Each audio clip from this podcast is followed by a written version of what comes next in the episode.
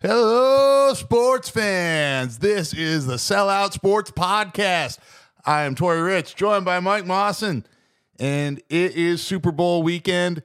And we have a, uh, a special edition coming up for you guys on Sunday, a live at, right after the Super Bowl. We're gonna have multiple people Raw calling in. reaction. Yeah, we're gonna yeah we're gonna have raw reaction. Not you know nothing planned really. Just just go with the flow, react to the game. But uh, in the meantime, you know we have our regularly scheduled programming, so uh, we're gonna get right to that and talk about the Super Bowl. Hit that music.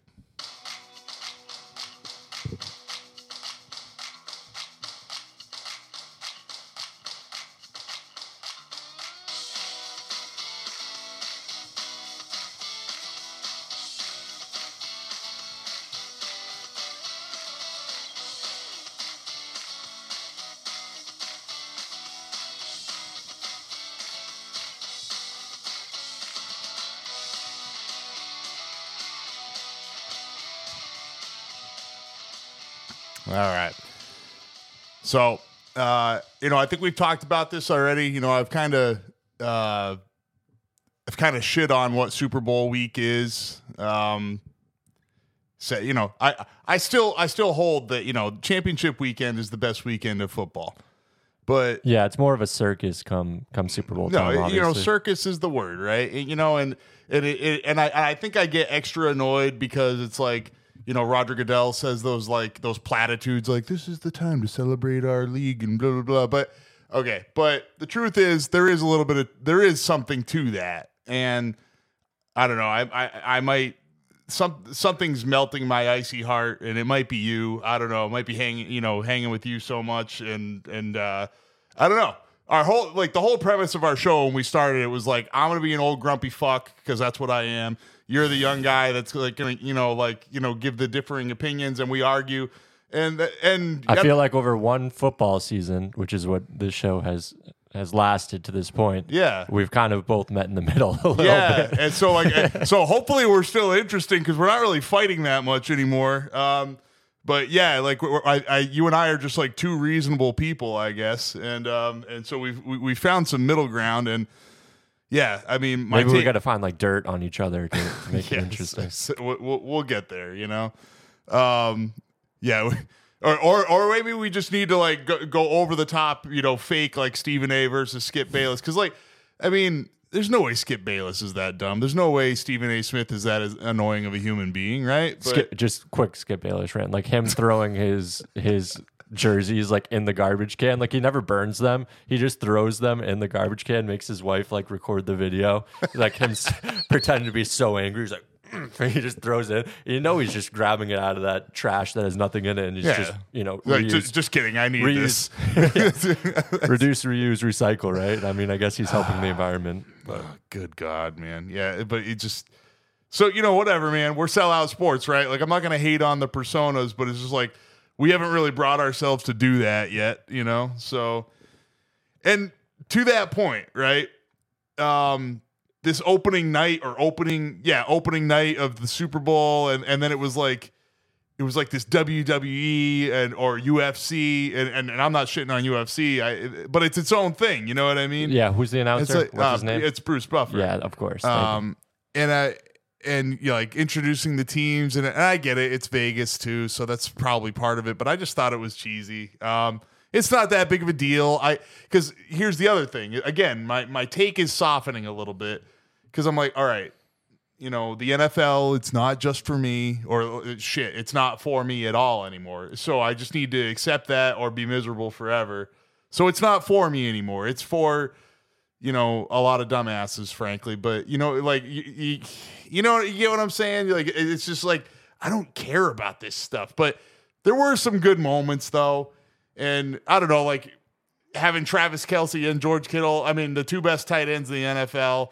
They're you're like side by side there. They're talking at, you know right before the game, and and we already know Kittle's that kind of guy. That soundbite from the Lions, the NFC Championship game with him and Aidan Hutchinson. right. It's the NFC Championship game, and they're just bullshitting, and having fun it on the field after Kittle pancaked him. That I mean, that's hilarious to me. I love that kind of stuff. But um, because they're obviously both playing hard, you know. Um, But anyway, so like, I mean, you saw the Kittle and Kelce interview, Yeah, right? yeah, Though, yeah. And, uh, and the guy's like, "Oh, wait, which one of you is the best?" Like, you know what? Doesn't matter. Like, uh, you know, it was a good answer from both of them. Good job. You know, um, diplomatic, but also not just totally pussing out or anything. Right. You know, so good for them. and like they uh you know they hang out in the off season like tight ends have become like a t- uh, tight knit group like the tight end university that they have in Nashville like Greg Olsen has kind of been a part of that George Kittle's been a big part of that like all of them go there and hang out and they like learn about the game and like or about the position and, and stuff like that so kind of a tight knit group already but it is cool to see like two of the best at you know at the biggest stage Yeah. uh, So, like I say, I'm not a total curmudgeon. I can, you know, like it, it's it's a lot of hype, and you know, it. I guess just take it for what it is, and take it for it has really has nothing to do with the game, and if and if you can enjoy that and everything, but just you know, don't mix it up with with what the game is. I guess you know. So, I guess that's where I am. So I'm not really into the WWE style, and I'd hate it as a player personally like Yeah, I mean, you- it's tough, right? Because like, if you're a guy that like, I mean, all a lot of these guys have already been there, right? But if you're a Brock Purdy or something like that, you, you know, it's your first time. You, He was getting asked like why he looks like that girl on TikTok. I don't know if you if you saw that. I've seen it. I, I have no idea who she is, but I've seen I don't the, either, the but- memes. Yeah, but he, to his credit, he was like, yeah, you know, side profile, yeah, kind of looks pretty pretty accurate. there were a few. There were a few funny moments in there. Like, I mean, like, um, I mean, didn't they ask him about Cam Newton's comments about him being a game manager I and all that so. stuff? I, was- I, I really didn't pay much much attention if I'm if I'm being completely honest. Um, no, and, and I and that's what I mean. I don't pay much attention to it either, but I'm trying to not be such a dick about it.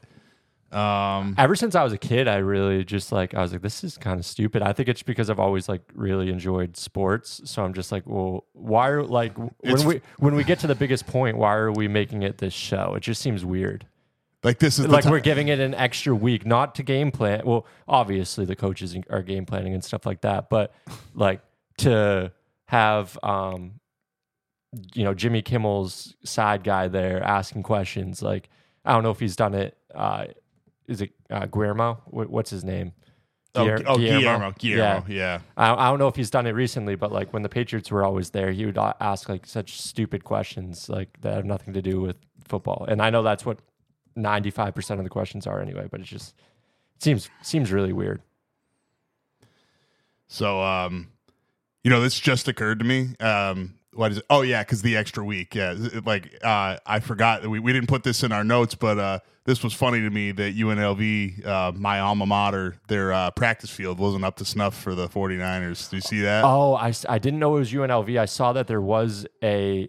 Uh, were they complaining about plastic or something? I saw something about like plastic on the field, or, or Um, I just read it really quick. I didn't. I didn't actually go into the. was where a soft a soft grass field was laid atop synthetic turf. I don't let me click on it. So obviously, you know, this is NFLPA complaining about it. There was something about I heard about the firmness of the turf, and I and it, it was we're, nowhere. already, we're already there. We're not even at the game yet. yeah, and and I mean, obviously, this is the practice field, but this shit matters, right? Like you can't practice the way you want to. Um, yeah, so they held their first uh, official practice of Super Bowl week at UNLV, where a soft grass field was laid atop synthetic turf. The thoroughly inspected field really isn't up to snuff for what our players deserve, NFLPA Executive Director Lloyd Howell Jr. said. Uh, we're aware of the issue, blah, blah, blah. Um, and let's see.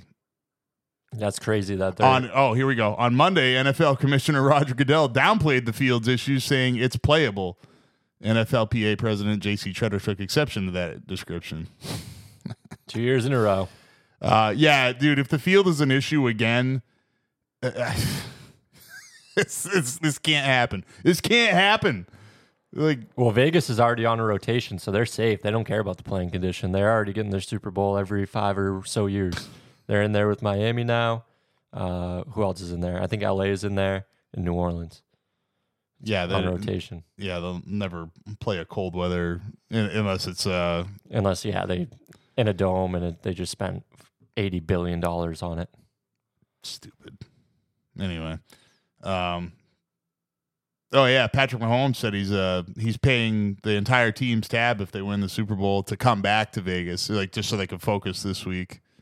Like, You know what? Okay, so let, us get to that now. so wait, wait. I'm I'm confused. Why wouldn't they just party their asses off after they win the Super Bowl in Vegas? Uh, because uh, you got to go back for the parade, I guess. Yeah, don't but know. that's like two days away. Like you, But- you, you get that night at least. and as somebody who lived in Vegas, like honestly, you can do it all in like three or four days. But no, he said he would bring everybody back. Like he would he would pick up the tab on that. So um, Fair enough. Well, they did. They did party in Vegas. Travis Travis was saying their last Super or last year. I'm sure they'll party like for one day after, but I don't know. Like, I I guess what he was maybe he was suggesting he'd bring him back for like a week or something. I don't know. I just I saw the Yeah, that's gonna that's gonna create some bad habits there. Uh, I if just they're in Vegas for a week. I uh yeah. As somebody who lived there though, like uh, like dude, I would always tell people. I would tell people two things: uh, take it easy the first night and hydrate like a motherfucker before you even get here. And nobody ever listened. Everyone always went crazy the first night, felt like shit the second day. Basically, second day is just a wash. If you you know like. Yeah, I not just- for me. I but tried to I tried to tell people, man. You know, well, yeah, maybe for you. early like, twenties, you know. people. I was gonna say people coming to visit at my age. you yeah, yeah. Um. I was just talking about this with Jake, my, my little brother, actually, because I, I tried to bring him out the last time I went back to visit Vegas, and I was gonna bring him out to like to like train at the MMA gyms and stuff like that. Him and and the kid Sam that I was telling you about, the kid I coached in wrestling. Um, I was gonna bring him out too, and like the whole thing fell through. But um, yeah, when I was still like kind of in shape, and we, we were gonna go train at the MMA gyms together. Sweet. I'm gonna start a stable. Yeah, it, it- uh, Jake. Yeah, Sam Wilkins, who just got a congratulations, Sam, got his hundredth uh, college victory. By the way, Yeah, it's awesome. taught him everything he knows. Uh, just kidding. Um, that kid could kick my ass when he was in high school, so um, he was really good. Is really good. Um, but yeah, I'm just gonna start a stable of fighters. I think. I think that's what I'm what I'm gonna do. And uh, I got one one connection, so uh, yeah, maybe he Yeah. can, he can join the join the group. And shout out Kyle Hill, who just won his fight tonight in uh, F FC. uh, shit, what's it called? There's too many. six. It, it- it? well, it was something. It was something FC six. Hang on, we'll find it. He's two and zero now. He's two and zero. Beat a guy that was as 3-0. a, as a pro, and he looked really good. Um, so you know what? While you're looking that up, shout out to Lucas Rosa. He's get, making his professional UFC debut in two weeks at uh, Foxwoods Casino in Connecticut. So uh, we got some we got some fighter connections on this podcast. I know, dude. I'm telling you, manipulate those. like, uh, yeah, like once, uh, once we can make it worth their while, a while, I guess. Right? But, um, I'm just going to be uh, transparent and say I have no clue about fighting whatsoever, but I'm willing to learn. And and you have you have some Sorry. knowledge. Yeah, so he de- uh, so Kyle Hill defeated Cameron Resniski, uh, Re- yeah, Res- Resniski um, in MMA Combat FC six tonight, and he looked fantastic uh, with a uh, with a finish early in second round, rear naked choke. But he looked fantastic on his feet, and uh, yeah, we gotta we gotta work more MMA into this. But man, we uh, yeah, I I guess it's not that far of a stretch. We went from Super Bowl Vegas. MMA. It- Yeah, it- we should probably go back to Super it Bowl. It happens. Yeah. Um. So anyway, uh, Maybe like talk about the game. I Uh, think people would want to hear about I that. think I think I was getting into my thing about Mahomes, um, where like yeah, again, as I continue to grow as a person, pat myself on the back. I'm beginning to empathize with Patrick Mahomes as well. Um, and see, he, you know, like like what an asshole his dad. Third getting time, get- right? Getting Yeah. a DUI, like this at, week. at the you know at this timing, you know what I mean, and then he has to field questions about it, and it's just like, man, is all of his family just shit? Like I, I heard a quick interview with his mother, she didn't sound bad, so maybe that's maybe that's uh, how it, how it works, right? But like his wife is really annoying, his brother's a piece of shit, his dad's a piece of shit. yeah, but his wife's um, going to be on Sports uh, Illustrated cover or cover or not, maybe not cover, but magazine. What what like swimsuit, Yeah. dude? I don't even think she's like that good looking. No, I don't either. But she's uh, you know, Patrick pulled some strings, so whatever, man. Um, so anyway, yeah, Mahomes was on with the uh, uh, uh, uh, this Jeremiah Fennell kid. He's unbelievable. Uh, if you guys haven't seen him, he's 11 years old. Um, he freaking loves football. I I don't even remember what area he's from, but he's a Raiders fan. Um, poor kid. And so he, he said Yeah. my city, so I think he might be from from the area. Yeah. Oh, that does make sense, doesn't it? Yeah. So he he was like, you know, he was like working for NFL Network, but he's 11 years old. He can't play football because he had uh, he was born with like some sort of birth defect and um, actually doesn't have a gland in his brain or something. So basically, is like because of the um, brain uh, malformation, he um, he can't play football. Can't play contact sports. Um, and I don't know if that has anything to do with why this kid is just like brilliant, but he's like he's like better than half the people on ESPN interviewing these people. Yeah, he's phenomenal. Um, Just like uh, straight to the point, you know, no nerves whatsoever. no, like it's funny, like like like uh, Kelce got a, few, a couple of giggles out of him, but like but but but I mean, right back to it, like yeah, like, he right back to the question. Like Um, they like they can't teach that at, at journalism. That's what I'm school, you saying. know? Super composed. Um, good questions. He, he did this fantasy draft with Mahomes where they were like, what did he say? The rules were they couldn't be former Chiefs players or something, Or current Chiefs players. Current, so like, excuse so me, like Chris. Jones couldn't be picked for like D tackle. Right, Yeah. right. And he couldn't, and he couldn't, uh, Mahomes couldn't take Tyreek, or no, he could take Tyreek Hill because he's not on the Chiefs anymore, but he couldn't take Kelce, of course. Um, so he does this fantasy draft with him, and he's just, they're just rattling him off back and forth. And the kid had an answer every time Mahomes said something, you know, like it was so good. Um, yeah, kid picked, and, and Yeah, the it was kid cool was and the kid was naming like old school Vince players. Wilfork, yeah. Yeah, he threw out Wilfork. He threw. Out, I mean, you know, even Barry Sanders for a kid to know a kid his age to know Barry Sanders. You know what I mean? Like all that stuff. It was so good. Um, so I, that was actually really entertaining. He had a funny interview with uh, Travis Kelce. You pointed this out. Like- Like he tried to bait him into admitting that his brother was retiring. Like, He's like, kid- yeah, so you know, your brother's retiring, and they, you know, yeah, he- yeah. He just, he just said it was a, as a fact. Uh, yeah, matter to see of if, fact. to see if Travis would confirm it. See Travis he, is like, well, I think his status is up in the air. yeah. He's like, we're gonna say it on our podcast, kid. Don't don't don't steal my thunder. he was trying to uh, he was trying to get the scoop out of him. Yeah, yeah. You, got, to appreciate it, right? That was pretty funny. Um, so anyway, so check out this, or look. I, I guess we should look out for this Jeremiah Fennell kid because he's going to take our job. Like, yeah, Yeah. a few more years. Uh, we, we've got a few years, I guess. But yeah, he's uh, people are going to like him more than us. We need to recruit him. That's that's probably what needs to happen. Yeah, I think we need to connect with him. I mean, he's the one on NFL Network, right? yeah, exactly. oh man, good for him though. Yeah, because he really does deserve it. He was awesome. Um, so let's see. Uh, uh, you know, also, you know, speaking to the circus of it though, right? Um, the, I did hear some Radio Row interviews that were pretty entertaining. I uh, had to take a long drive back to New Hampshire this weekend, and so on that, I, I uh, listened to NFL, um, uh, the NFL channel on Sirius XM. And uh, so James Harrison was on there. We'll come back to him. Um, but he was very, you know, he was fun to listen to.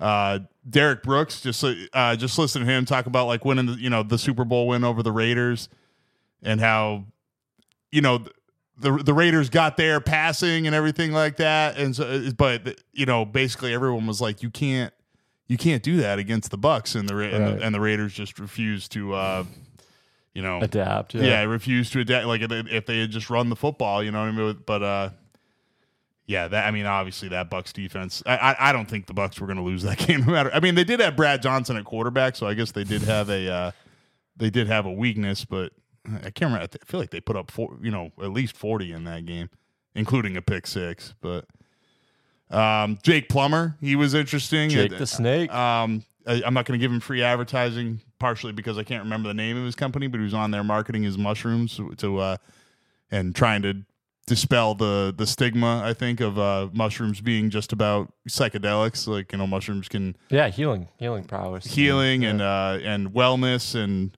saving the earth because it's it's you know you can have protein from your mushrooms and everything. legendary Sun Devil, Jake the Snake. I was gonna say he was probably like a he was probably still a god around there even when you were in college, right? Oh yeah, yeah. Yeah. Um, but I remember, yeah, I remember him uh, very well playing for the uh, the Broncos and the Cardinals.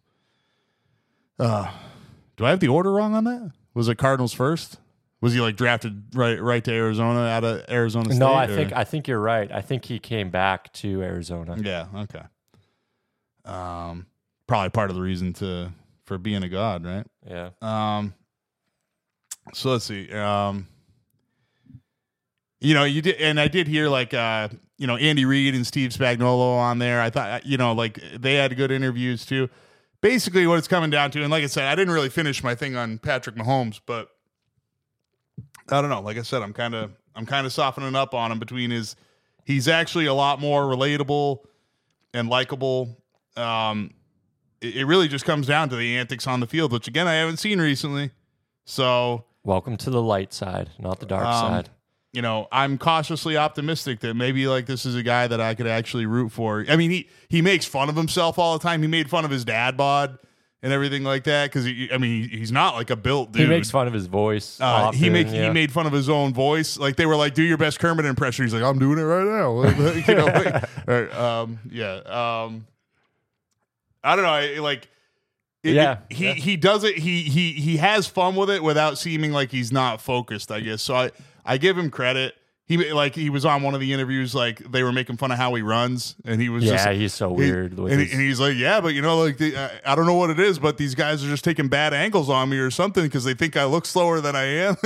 like he's like he's like, but I am fast, you know, like like I'm, I'm not faster than most guys. fast, yeah, yeah. you know, like but it, I mean, he just I mean, he's showing it lately. I mean, the way he's scrambling and running, yeah, for sure. I don't know. I think it's part like I always attributed it to his vision. Like he just I feel like he likes he sees the field better than almost anybody. So he, so when he's running the football, he sees the field almost better than anybody. I think that's what it is with him. Um I don't know. Maybe it's just a a, a je ne sais quoi. You just some some some guys you just can't even you can't even explain it, right? Um Through that. so, point being, I'm still rooting for the 49ers. Um, but That took you 20 But- minutes to get out. You're like, yeah, Patrick Williams, Patrick. Go Niners. I'm just, I, I was, I was uh, self rebutting myself before I say, no, I still want this to be the 49ers. I'm also saying, I still think it's going to be the Chiefs. I actually think it's going to be the Chiefs by a lot. Um, now, granted, uh, dude, I, I just, I think the Ravens were the best team in the NFL this year. And granted, Agreed. the Ravens imploded and kind of paved the way for the Chiefs in that game. But the Chiefs played really well. No, they did. Um, they didn't they didn't play well offensively in the second half because the Ravens finally kind of got their shit together. Um, but I just I don't think the 49ers defense is anywhere near what the Ravens was this year. no, Um, it's not. because no one's was. You know, like the 49ers have a very good defense, but that being said, we saw some of their weaknesses in that Lions game, and then the Lions imploded. Uh, I think you can run straight ahead on this team. Um, the concern, I mean, Joe Thuney was out, and it looks like Joe Thuney will be out for this game. He's actually confirmed out. Uh, oh, oh, he's Yeah, been yeah. confirmed. Okay, I, I heard doubtful. So, um, so Thuney's out. So it's it's Allegretti again. And again, we've talked about offensive line co- continuity a lot. But the thing is, is Allegretti actually gives you a little bit more continuity than most backup linemen because he's because he's played left tackle and left guard for him before. Right. Um, so maybe that's part of why it's actually working out a little bit. I mean, I mean, Pacheco's touchdown run against the Ravens was right behind him. So Yeah. I just think Um, it's it's tough because like matchups, right? Like Hargrave is right there. He's created the most pressures from that from that spot. pressures pressures but that's what i'm saying is that i don't think i don't think hargrave is really a run stuffer like i don't and and i don't think any I, that's the thing. You- like you can't run sideline to sideline on this team. You can't run sideline to sideline on the 49ers. It's not going to work. Um even even jahmyr gibbs couldn't run sideline like he got a couple of yards every time he went sideline to sideline. But if you run straight ahead on these guys which it's just pacheco's running style this good interior line um, I don't know, man. Like Fred Warner is going to have to have a hell of a game, I think, because I don't think this interior line's really built to stop against that against the Chiefs' interior line, and I, I think it's going to have to be Warner and Greenlaw. Uh, I get it, but talk if, about key players. That's all. I yeah, can say. no, I gotcha. I mean, the Niners. Um, I just see like the way I see the game going is I see the Niners scoring first, and I don't see it getting necessarily out of hand. But uh, in passing situations, I mean, you have to favor in Chiefs passing situations. That's a big between the tackles, right? That that we've mentioned, and then getting pressure from the inside now with Hargrave. I mean, that's that's going to be tough to to manage. Like you're you're really going to have to be in third and manageable. So, okay, maybe the Pacheco up the middle helps you there, but uh, you know, a Jawaan Taylor penalty, gets you behind the sticks, and now it's a passing situation. And I, don't know, man. I, I could see it. I could see them feasting on that.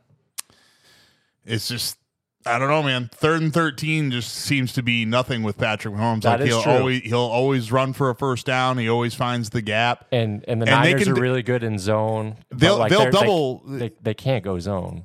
Like like if you're right. If if if they go zone, Kelce's just gonna find the soft spot and they're they're gonna manipulate and yeah, they'll get first down. again, man, it, it, it might be ugly. You, you know, like me saying, you know, I, I, I joked like, oh yeah, Chiefs by three touchdowns. Like that's probably not going to happen. It's not really the way the Chiefs are built right now.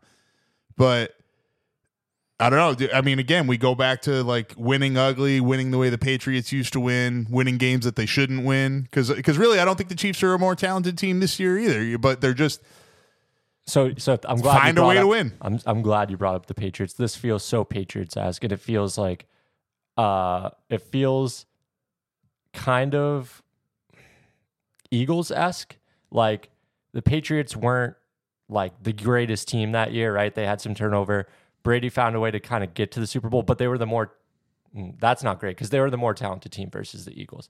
But this feels like a a feather in Mahomes' cap in my eyes, where this is where he loses one, and it's looked back and it's like the fact that you got the Chiefs to the Super Bowl this year is like crazy. Like we're gonna look back in ten years and be like, wow, I can't believe Mahomes did that with these receivers and and stuff like that. I think he's gonna. I think he's gonna win, and we're gonna look back and say he beat the team that we recognize as the best offense in the league all year. Granted, in sub-zero temperatures, but they beat the Dolphins. then they go uh, have another epic match with the Bills. Then they beat the best tef- defense in the league. And then they beat the best, the, basically the hands down favorite all year in the 49ers. Well, Uh, one of us are going to be right come come Monday on Sports Center. I I can just I'm picturing Sports Center now, and it's that you know it's the narrative of wow, Patrick Mahomes got them this far, and that, I think that's what it's going to be. Yeah, I mean, he really can't lose. He can lose with me, basically because because no, because it can, it can be worst case scenario. Worst case scenario is the Chiefs win on Mahomes and the Chiefs bitching and getting a penalty. Yeah, yeah. a game changing penalty. That'll create content for like months for this show. and that will and that will ruin me because honestly, like I I kind of I kind of turned the corner a little bit. And I, I think I know? called my shot. I think it's probably going to happen because you're because you're opening up to him. You're there's going to be something that is going to be not to your liking at all. i think. I'm you know I I dared. I hope it's not. I dared to love again. Crucial crucial situation, but this is I, I I can't get hurt again. I don't have the I- script. but I I dared to love again, and and and he's gonna hurt me, and uh, I think that's what's. you're gonna just happen. open up your heart. We'll watch together. This will be a safe space. So there'll be buffalo chicken dip. We'll, this will be a safe space. I'm, I'm just gonna be so broken by by the end of this because I think I think you're right. I think it's gonna happen, or or it'll just be like. It could even be like Jawaan Taylor, or just get away with like an agree, like like not even a hold. It'll be like a face mask where he rips, you know, Joey Bosa down, or, or Nick. Yeah, sorry, yeah, Nick Bosa. Nick, yeah. rips, Nick, rips Nick Bosa down by his face mask or something. Um, I don't know, man. Yeah, it's it's probably what's gonna happen. But let's talk about the other side of the ball. So Brock Purdy, obviously everything that's said about him. Uh, we know the Chiefs love to bring pressure. Brock Purdy is very good against pressure. How do you think that that plays? I mean, I got the stats here. I don't think the Chiefs bring pressure like a lot of teams do, do though. That's the thing. I think Spagnuolo, like, there's so many like safeties and nickelbacks blitzing and things like that, and and he he always seems to know the right time to bring those guys. It's I just don't feel like bringing pressure with the Chiefs is is the same thing. Like I It's a don't think tradition. it's not traditional pressure. it's not it's not traditional. It's also Chris Jones is terrifying. It's also yeah, I think it is just like he ti like uh, Spagnuolo should probably be a head coach sometime soon and if he's not maybe he's waiting for Andy Reid to be done or It's interesting. but- It's interesting though because uh, so I'll just rattle off the stats really quick. Sixty-eight point one completions percentage against the blitz. This is Brock Purdy, second best in the NFL, and then he's best in passing yards per attempt against the blitz, ten point one. Passing touchdowns, he's tied for the most was sixteen, and then passer rating, one hundred twenty-eight is the best. Uh, but it's interesting that you say that because, uh, like the Niners buck buck the trend. They like to run against heavy boxes and they like to pass against light boxes. So you add that element, right? Like the defense is, you know, you have a heavy box, you're like, okay, it's going to be a pass here. So like I feel like that's just human nature once you get what we're 18 19 games into the season now and then you're right like uh, brock probably hasn't had a lot of like slot cor- corners coming and blitzing him and you know second down and whatever you know so it is it's going to take some like getting used to it like i feel like the first quarter is going to be a real feel out process for both teams really and I, I don't know. And this isn't. I like Purdy. I really do. Like we really we we might have the two best quarterbacks against each other. You know, maybe maybe Purdy has played well, and he he deserves a ton of credit for how he brought them back against the Lions. I mean, all those runs. You know, like where he's lowering his shoulder, by the way, and I mean, just Yeah. like th- those runs against the Lions. I mean, that like if he hasn't, I don't know, like Cam Newton deserves absolutely no validation. He's a fucking idiot, and he's not a game manager. So, uh, like, it, like, you know what game manager is? It's Cam Newton with the Patriots. That's a fucking game manager. yeah i think that's actually a perfect game manager Yeah, that's a, so- that's a great example I mean, it, well, it's not because he turned the ball over all the time. But well when- like that's like ideally what they they brought him in to be right Yeah. Um, what an asshole! What a stupid asshole! Just trying to like stay relevant. Like, shut up, Cam Newton. God, I hate him. yeah you're not a big cam newton fan Um, I mean, why would I be? Are you saying like like? I mean, pretty, like pretty electric to watch. uh yeah for like three years and then because uh, no man uh, no I mean, I can I can respect those three years. yeah no, uh, so what you like th- then you get out of the game and you like you do all this shit to try like even I mean, Like, how many people are Heisman, even Heisman even Trophy Terrell winners Owens and Super and Chad or- Ocho- Ochocinco and all these guys, they faded away. They they shut their fucking mouths because they know their time is over. Cam Newton's retired and got- he's still talking shit. too. He's talking shit about a fucking second year quarterback. Uh, the stats all say Purdy can handle the blitz well. Um, and, and again, like it's like I say, it's it's it's with the Chiefs, it's it's unconventional. It's you know what I also think it is is if you're a team that's going to blitz a lot, you you have to tackle well. And I, like I I I have to imagine the Chiefs are near the bottom of the or you know the, near the top of the league, near the best in the league at limiting yards after catch. When you think about it, So obviously, uh, Debo is is up there. Actually, the first the and top he could he could kind of break the, that. the top yeah. three uh, yards after catch per reception are all in the Super Bowl. It's it's Debo, uh, Rashee Rice, and uh, McCa- I'm not sure if the third was McCaffrey. you that would, would make would sense. it, yeah. you would think it would yeah. be McCaffrey, right? Um, yeah, and that's interesting in itself. Um, it's a little bit of a you know fire and ice, hard, uh, immovable object meets Yeah, right. irresistible force, right? Um, so yeah, uh, you know that I don't know. We really did. We ended up with the two best teams, right? Like I mean, maybe Ravens 49ers would have you know would have been, but the Ravens mentally obviously weren't there yet. So uh yeah, so Purdy Purdy handles the blitz well, but we don't know if that's actually and, and I think Andy Reid has obviously grown so much as a coach because when I was an Eagles fan, it would drive me nuts that he just wouldn't run the freaking ball. And then like he does that to Chiefs fans every once in a while and he gets too cute every once in a while. But like last But, like, week or yeah, last week, weeks. yeah, last, last, year, or last year against the Eagles, right? Like he leaned on Pacheco wi- because the field was fucked up, and he was like, "Who's my best straight ahead runner?" And he, you know what I mean? Like, Can I can I give you a crazy theory here? Oh, please, Kadarius Toney's might have a good game. dude, wasn't his interview funny? Like, I didn't watch it. oh, he just, he just said like they, um, did he say? I I he said, "I'm the best." You know, if if I get the ball. Oh like- yeah, yeah, yeah, Yeah. Okay, I did. I did see a clip. And, I mean, and it, like if you read it, it sounds like he's being like a total asshole. He was kind of saying it tongue in cheek. I mean, I'm sure he believes it, but right. you know, um, but yeah, like there's a big difference between watching an interview and reading an interview. reading like written sometimes words, the yeah. transcripts are like, like, no fucking way he said that. like, and then you watch Toney say it, and it's like, okay, he didn't like he didn't mean it like it. Yeah, so. I, like, and Andy Reid is that coach that would give, give him, him- the yeah, ball, yeah, and to- that you know, uh, I think there's like Bill Belichick. He would have been gone 12 weeks ago, right? Right. Like the just two extremes. Um, but yeah, I, I really do believe Andy Reid would p- drop some exotic plays for him again and even like allow him to return. Yeah, I was punts just saying. I mean, like, uh, you know, I mean, why if he did that in the Super Bowl against the Eagles, like, yeah, give him another punt return, right? Like, um,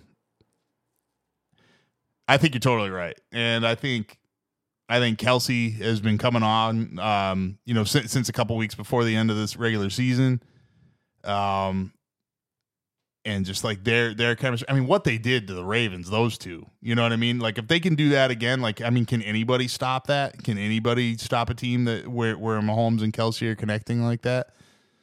So between Pacheco, like you said, Rice, right? Um, you know, now if if Rice really emerges, I mean, talk about another key player, right? And then the Chiefs have one of the best linebackers in the NFL, and I think that's a big that's a big factor with um, with Christian McCaffrey on the other side. Nick Bolton is a stud. I still I still remember going back to Week One and pointing out a play. You remember the Lions won on that fourth and short to convert, and the play before Nick Bolton took David Montgomery and literally as David Montgomery's like charging through the line trying to get a first down. And Nick Bolton just like picked up a grown man who was running full speed and Yeah, I remember. instead of letting Yeah. him fall forward, it, it was. I mean, he's a monster, dude. Um, so I'm a big Nick Bolton fan, and so like that's that's a matchup right there as well uh, with Christian McCaffrey. I think just you know so much of this again. I don't want to overemphasize the quarterback positions. uh, You know what I mean, but like. Mahomes versus Purdy is such a mismatch right now. As much as I, as much as I like Purdy, and as much as fuck Cam Newton and his stupid face and his stupid fucking hats, because Brock Purdy is not a game manager, but um, he's not Patrick Mahomes either. Yeah, and then you it's so it's tough. Um, I'm I'm going Niners in this game, uh, but then you go quarterback. Obviously, it's Patrick Mahomes over Brock Purdy. Don't need to dive into that, right? And what did we learn from the Super Bowl last year? Because I still have this take. If you have the better coach, Well, that's the what- Chiefs do, that's- and if you have the better quarterback, That's exactly where I was going. Yeah, yeah. I mean, that's exactly where I was. I was going. Is is Shanahan has shown a tendency to kind of shrink in these moments, right? although some, you know, playing from behind, maybe they're actually okay Because he just- opens up you- the playbook and Yeah. yeah, but you just can't have a you know a one score lead when you're Shanahan. Maybe maybe that's the problem um, because they've come from behind twice. So I will give the 49ers that. I don't know what it is. It's just like the Chiefs running game. Jesus, if the field is fucked up again, then like the Chiefs obviously know how to handle that. Let me give you this. Let me give you this. So uh, I went down a little bit of a hole of next gen stats, uh, just kind of trying to see where I was going. Uh, Niners were the best scoring team on opening possessions ever, uh, or at least since 2000 when when these things were tracked. They averaged four points on opening possession. So they've been playing with the lead all season long, um, just right from the get go. And then in the playoffs, both playoff games, they haven't scored. They failed to score on the opening possession. Uh, I, I wonder if it's like a if, if if it's something they've learned, right? Like you just mentioned, obviously coming from behind and, and winning. Um, I'm wondering if that's kind of built a callus for this team that that can help them in the Super Bowl. Yeah. Um I I, I think that's valid. I think so so I just pulled up uh, the next gen stats on Javon Hargrave since you since you mentioned the next gen stats and I clicked on your link here and I didn't realize you meant at right interior defensive tackle. Yeah, my bad. Yeah, So- versus left guard versus Uh, left guard. No, yeah. now I get what you're saying. And so a league leading 54 pressures. So this is interesting. This is actually this is one of the matchups I want to see because I want to see if they give uh, Allegretti the help um, as opposed to on Bosa or or uh, on Young. Um, and I think that might happen. Like, I mean, obviously you can't chip on both sides, right? Um, I mean, I guess you can, but you know what I mean. Like, Yeah, I mean, uh, I would probably just uh, the. I would just run at Chase Young. I mean that it worked very well last week, just right at him. and I and I that's what I mean is I think you can run like I mean yeah. So if it's Chase Young and it uh, I, I think do that. the, do the ends flip I'm for the not sure. 49ers? I'm not uh, sure. uh, but yeah, if you can run right at no, no, no. Nick stays like 69 percent of the time. He's on the right side. Okay.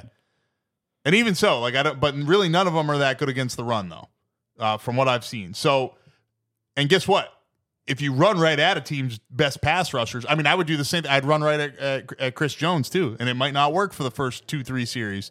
You know what I mean? This is why having a quarterback that can convert on third and eight, I trust Mahomes to convert on third and eight. I don't always trust Pur- Purdy will, you know what I mean? But you can't trust him like every series. Like Mahomes, you can third and eight is like old hat. Like like how often does third and eight not really pan out? Third and seven, you know what I mean? Yeah, we were talking earlier this year. It was like third and twenty-seven on that. Uh, like could have been a miss. It could have been a PI, right? Like we're like, oh, and like, and it was a drop ball. Like it should have been a against the first Eagles. down. That was against the Eagles. Yeah, Yeah. yeah. Um, yeah. So, I mean, that's really what it comes down to, right? Is third downs with quarterbacks, right? And so, like, if I guess if the 49ers avoid all those third and longs and everything like that, uh, it, I mean, both teams, you know, it, it, it sounds so simple. It sounds like such a stupid thing to say, but it's just really like if any, if either team can get out to a sc- two score lead, like, of course the game's not over you know with with the two teams that we have playing here but it's like it's a huge advantage because of the two defenses we have playing um yeah no shit like uh, yeah the team that scores more points is probably No, gonna win I, I said that same Uh, thing earlier this year, and it, it you sound so stupid when you're saying it. Not saying that you sound stupid right now, but it's just like I, I totally get your point. But then it's just on the other side of the brain, it's just like, well, the Niners go ahead. Like, are we really like nervous if the Niners go ahead two touchdowns, especially? Uh, with what we just talked about with Shanahan, and then knowing that Patrick Mahomes is on the other side, I'm telling you, man. Like, it, it- talk about talk about scripting, right? And it's for Mahomes to come back just like just like Brady did it against the Legion of Boom. You know, like for him to do it against the 49ers. I mean, for Mahomes to complete, if he wins this, it might be one of the best postseason performances. And, and it's not like his stats have been unbelievable, but, but to beat the teams they've beaten. yeah, the Bills, Niners, uh, and I mean, again, even the Dolphins. yeah. I mean, you got his his fucking helmet shattered. I mean, that's really where things started turning around for me.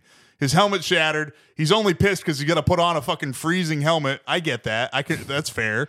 You know what I mean? He's pissed because he can't get back into the game. He, he shouldn't have been able to get back into the game without a timeout. But whatever. You know, like again, like that's not his fault. The refs fucked that up. Just man, can the refs not fuck this one up tonight or this weekend, please? Okay, got to talk about the refs for a minute since you said it. Why do they just uh why do they assemble a crew for Super Bowl? Why don't they keep the like the best working crew that has worked together all year? Like why are you having the best line judge and the best side judge and the you know You you know continuity wanna- matters. well, continuity matters, and not only that, but like, but egos. You know what I mean?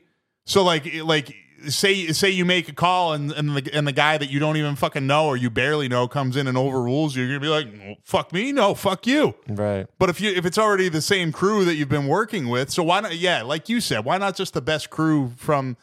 Why not the crew that did the best? Uh, Yeah. Reward the best performance. because like how do you know that like you know they don't make each other again like they're a team too right some of it's uh, better better than the sum of its parts right They could they could learn from the NBA. The NBA does that. They keep the same officiating. that's crew. interesting That's- I see i didn't know that i didn't even know that they they assemble the crew for the super bowl Yeah, they I- pick and yeah, they pick and choose. now now that's something to that's a talking point right there man um no it doesn't make any sense at all It's so dumb.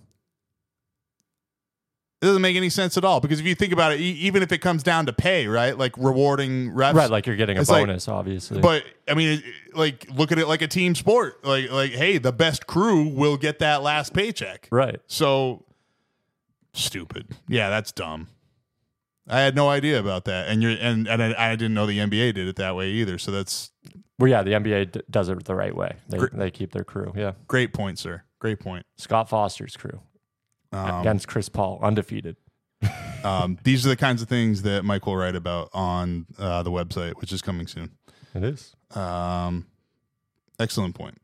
Uh, all right. So, with all that being said, and all that, you know, we're remembering some. Uh, we're, we're you know there were some negative feelings about Super Bowls past, maybe even the last one. uh, and that being said, again, I say there were bad calls on both sides because I think Miles Sanders fumbled on the. Uh, was it Bolton that took that one for back for what looked like a? I think a- it was. Yeah, yeah. or did Bolton actually score the touchdown on the on the Hurts fumble where he got face masked? Um, oh, that's I could be remembering that. I'm not. I'm not sure. I can't remember. Maybe it was both. Imagine if it, it, might have been. It might have been because it's not like the history books tell us. Yeah.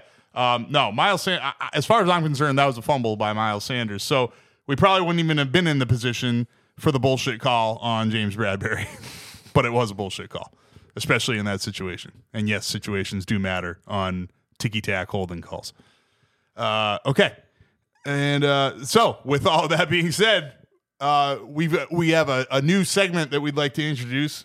Um, us, uh, you know, going down huge lists isn't really like, uh, you know, doesn't make for great radio. But we can, but we can uh, pick six, and so that is the name of our new segment, pick like six.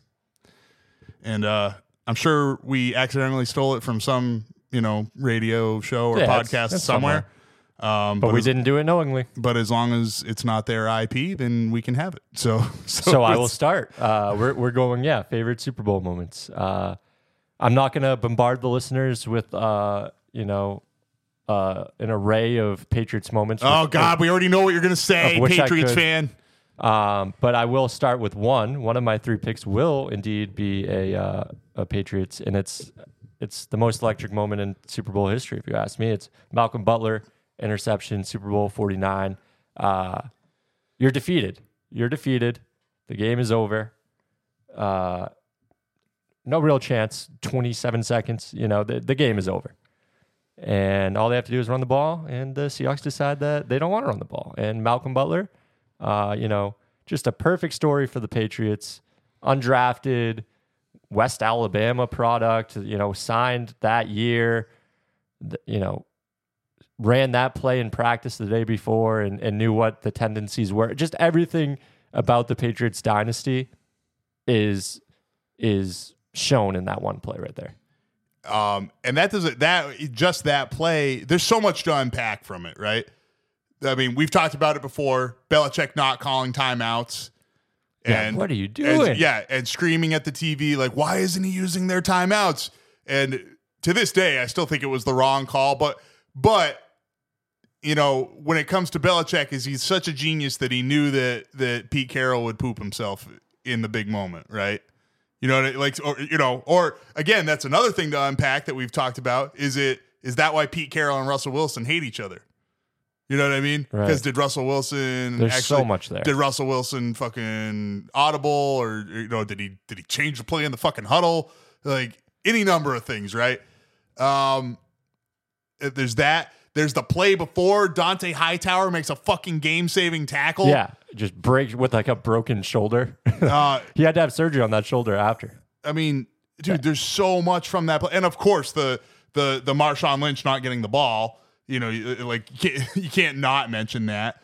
And then, And then even after, so uh, and then oh, I was gonna say, I was gonna say, just like the cartoonish look on Richard Sherman's face, it went from like grinning, like yeah, baby, being at to, the like being at the um the parade after, and they're holding up uh, how many rings does Brady have, and it's it's uh it's oh it's it's just awesome, and and the Sherman cry, yeah, crying, yeah, memes, oh, so funny. Michael Bennett, uh, you know, diving at the knees. And starting a, a brawl at the two yard line after the interception because they had to take a knee. yeah. Just like, yeah, you lost. Oh, beautiful. That's right. Yeah, yeah, it did get nasty at the, like at, at the goal line. Like, I, yeah, when they when they were trying to kneel it. Um, but it, yeah, it's it's it's obviously it's one of the most memorable plays in Super Bowl history. Like you said, after the uh, you know Brady giving Butler the the MVP truck, it's all good stuff. It's Yeah. so it's it's one of the best Super Bowl moments by far. Um, and again, that was like that was to cap you know Brady coming back from down ten uh, to beat you know what was. I mean, it's, it's got to be a top five defense ever. Yeah, and just think Um, about the history changing like aspects of that. I mean, Brady had already he lost two, right? He lost the undefeated season and then lost to Eli again in 2011 and got back and like imagine if he loses that one. Yeah. No, it's it, it it could be huge. I mean, yeah, Russell Wilson might still be the quarterback of the Seahawks right now. Like, there's a, there's a lot there. It's and and there's just like there's that narrative that like yeah, like the Key and Pete Carroll don't, you know, maybe maybe there's some beef there over how that went down, right? Crazy. It's So- so crazy. Um, that being said, uh, so so this is how we're gonna do pick six. It's a, it's a snake draft. Um, I guess Mike drew number one. I don't know why. So I go so I go two and I go three. Um, so mine also involves the Patriots, but you're not gonna like it, and it's another one that we've already talked about. I'm sorry, I can't help it. Malcolm Jenkins knocks Brandin Cooks the fuck out. It was totally clean. He just hit him so hard, and Brandin Cooks hit the ground so hard that he was unconscious. He fumbled the ball before he even hit the ground. Um, and this was like again, Brandin Cooks took like five, six steps before he even got hit. He just didn't see him coming, and he just got fucking annihilated. And Yeah, it was nasty. It was nasty. and it set the tone for super. it, Like you know, you you thought I was going to go sp- Philly special. I thought you were. Um, I should have known better. Defensive guy. Yeah, well, no, and just like yeah, and just a wide receiver getting hurt. That's a great. that's that's good content for me. Um, I'm I'm pulling it up now. I just gotta watch it again. uh, yeah. Oh, can we? Yeah. Uh, I mean, show me, please, because it's it's football porn for me. Here's Brady.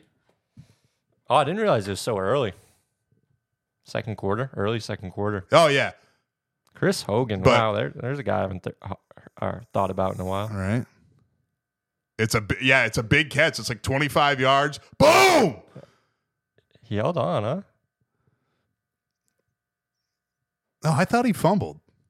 Did I? Am I remembering that wrong? It looks like, or I mean, he's not moving. And everybody just knew right away. He like, oh, I think he, is held on to up. it. Good for you, Brandin Cooks. So everybody just go and just oh my god. Yeah, God, he I held on to it. Good for yeah, him. He, yeah, he did, dude. What I, I'm thinking of another play where there was a like I I thought they just didn't recover the fumble, but anyway, Eagles up nine three in the second quarter. Didn't mean to take away And, from your uh, play. I mean, still an amazing play. No, I just I just love it, and I will always remember it, and it'll always be one of my favorites. Um, and uh, so it's so I said uh, so number moving on to number three in pick six, uh, James Harrison, uh, his interception return for a touchdown. It's hard to All time. it's so James Harrison, uh, self-proclaimed best play in Super Bowl history. so he was on Can't radio. yeah, yeah. it. No, I, I was laughing listening to him explain it because he was just like, he was like, what play? You know, what other play can you can you, or, or, you know, 14 point what- what- swing. Is that what he was going yeah, with? no, no, no. He was just saying like, what other Super Bowl can you pick a play out uh, like just like that one? Like, there's not, there's nothing else like that play. And it's the end of the half. It's a yeah. Like the, the Cardinals were flying down the field. They were going to score. They had like 17 seconds left. They were they were going to score at the at the very least three points, but probably seven. And James Harrison goes off script. Something early. He even said earlier on in his career, this is what kept him from succeeding because he was a late bloomer in the NFL. Very, you know, a ton of mm-hmm. ability, but he was a late bloomer in the NFL because he was like, nah, fuck you, I'll figure it out. I, I, I just got to do my thing until he finally had some humility. Bought into the and then system, and he bought in, and then Joey Porter got hurt in a game, and he got his chance to get into a game, and they're like, "Oh, we got a fucking stud on our hands." Okay, and so anyway, James Harrison goes off script. He's supposed to blitz. Instead, he knows what's coming. You know, Kurt Warner Kurt Warner doesn't see it coming because Harrison goes off script. And instead, he backs up into what looks like a zone blitz, undercuts the pass, goes 100 yards, looks like a running back at times. He's running through fucking tackles because he's a, I mean, he's a monster. He's Yeah, like- whoever 26 was uh, on his own team almost like tripped him up like two or three times, but then he, he uh, laid a pretty mean lead block as Yeah, well. so- yeah, he, he definitely. Uh, yeah, yeah. I don't know who 20, 26 was. Yeah. Uh, so he, yeah. So twenty six leads the way. Harrison's like then he then he starts tiptoeing down the sideline, and then Steve Breaston and Larry Fitzgerald almost catch him.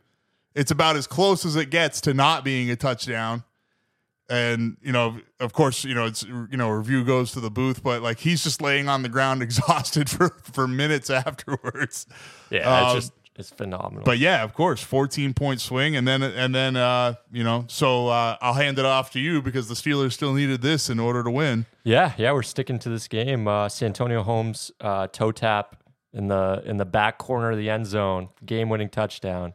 Created the toe tap, in my opinion. I mean, I was like I, what, I think there are, ten years uh, old. uh, yeah, I think there are a lot of receivers that probably take exception to that, but Yeah, I mean for for my but for you, for for my you. lifetime, it was it was my first uh, introduction to the toe tap, and and what an introduction it was. I mean, dude, what was the? I mean, what could even be the catch the probability on that one? like Like, yeah, that was- sports science ever do that? I don't know because that, that I mean that's got to be a that's got to be a 99th percentile catch. You yeah, know what we I need mean? Like we need uh we need the AWS does that now, right? Is, is that what something like yeah. that. Yeah, I, I but like give me the you know what I I'm not an analytics guy. Give me the analytics on that one though. Like like how how what was the degree of difficulty on that catch, especially given the situation? He was you know, like the coverage was draped on him too. It was it was because it's similar to like you know like Joe Montana. Everyone thinking Joe Montana is throwing the ball away, and Dwight Right. Clark goes up and snatches it, but.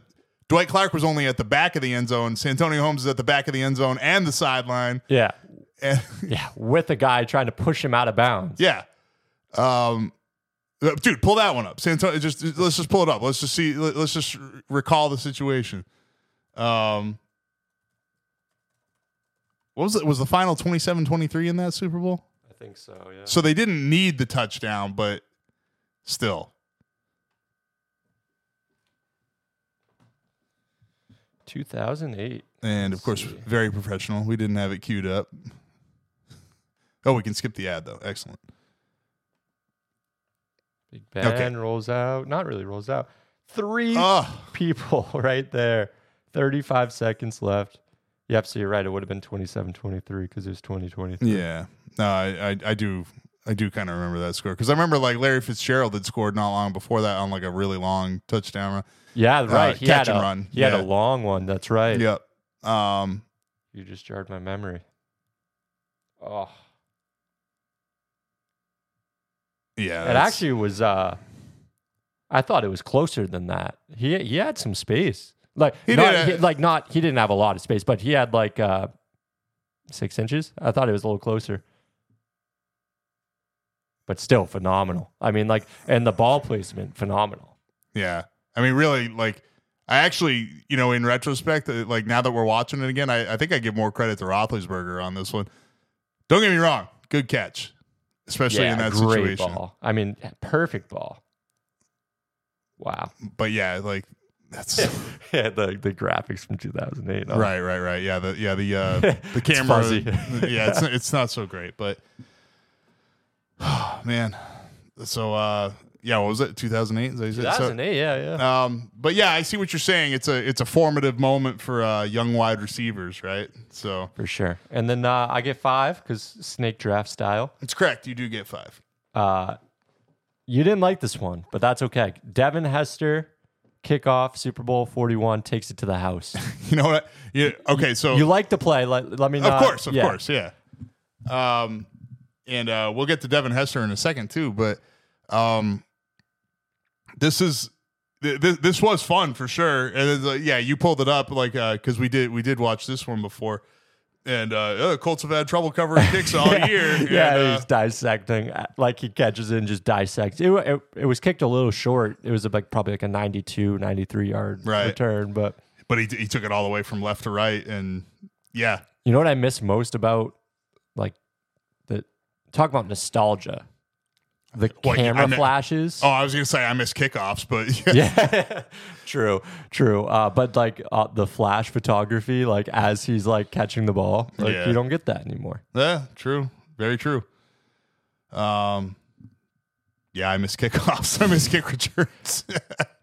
oh, I didn't, dude. I didn't even know what I was missing. You know, at the time. You know, like, but it was just it was one of the more exciting parts of the game, and uh, I don't know injuries and stuff. But uh, so uh, moving on, the uh, so the Rams, the greatest show on turf, uh, they win their Super Bowl with a defensive play and uh, middle linebacker Mike Jones stops Kevin Dyson at the one yard line uh, to end Super Bowl 34. And that was a, I mean, that was an all timer too. That Oh, was yeah. a great Super Bowl.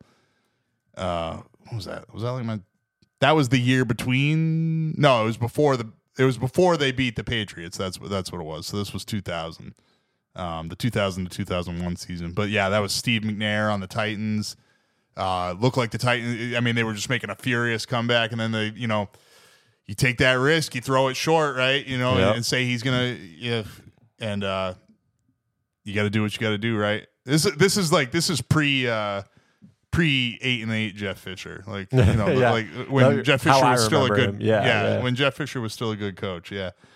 Um, but Maybe yeah, this turned him into eight and eight Jeff Fisher. just the the need to make a sure tackle to end the game. I mean, that's just the essence of football, right there. You know, like For sure. so I love it.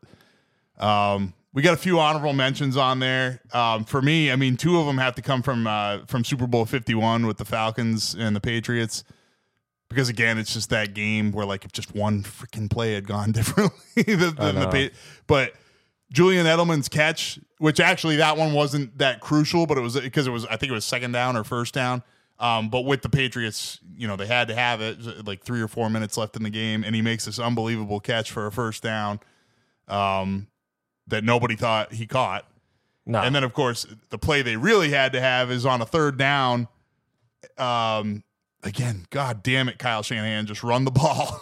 but but Dont'a Hightower again we mentioned Dont'a Hightower again uh, with the strip sack, and that was really when you felt like I think it was like ten minutes left in the game, and that was when you really felt like this Yeah. really might happen. They Yeah. really might come For back. sure. Let me get you uh, Dont'a Hightower update. Uh, now the linebackers coach for the New England I saw Patriots. that. I saw that. Yeah, God, they're going to be linebackers all over the place there, right? Um, no, so Steve Belichick took, took the job at Washington, but Yeah, the other Um, Belichick is, is still around. yeah, man, what a coaching staff though, huh? Like, I like I don't know if Hightower's a good coach, but Uh, like people like the like Belichick said he would be a good coach. Mayo said he would be a good coach. Players loved him.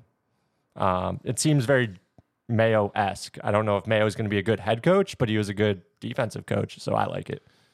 It's interesting, man. Again, I mean, they, they're going to have to develop a quarterback, and they but they've got some uh, they've got some pieces to build with on the defensive blood, side. which is very different than uh, That's true know. too. That's true too. But the, yeah, they've already got defensive pieces to build with, and they and they might have like a hell of a coaching staff they're putting together there too. So yeah, I didn't mean to um, detract from the from the pick six though. Please continue on the honorable mentions. Yeah, sorry. Honorable mention was supposed to be quick too. Um, yeah, so uh, talk about in a losing effort because that was why I didn't like the Devin Hester one because Right, they, got- they right. they Yeah, got their I asses kicked in that, that yeah. Super Bowl. By the way, do you remember who the Bears quarterback was then? Uh, it wouldn't have been Grossman. It was. It was Rex fucking Grossman, and he had like and he had like four fumbles that game because it was raining in I think in Uh. Miami. It was it was a sh- or maybe Jacksonville. It was a shit show. Um, but yeah, Jacksonville had a Super Bowl. Yeah. it mu- maybe it was. I'm pretty sure it was Florida. That's all Okay. I remember. If Jacksonville Um, Super Bowl, that's crazy. I think Jacksonville did though. Look it up. Okay, look it up. Um, so yeah, my other one, uh, Don Beebe runs down Leon Lett while losing Super Bowl 27, the first Super Bowl that I actually remember.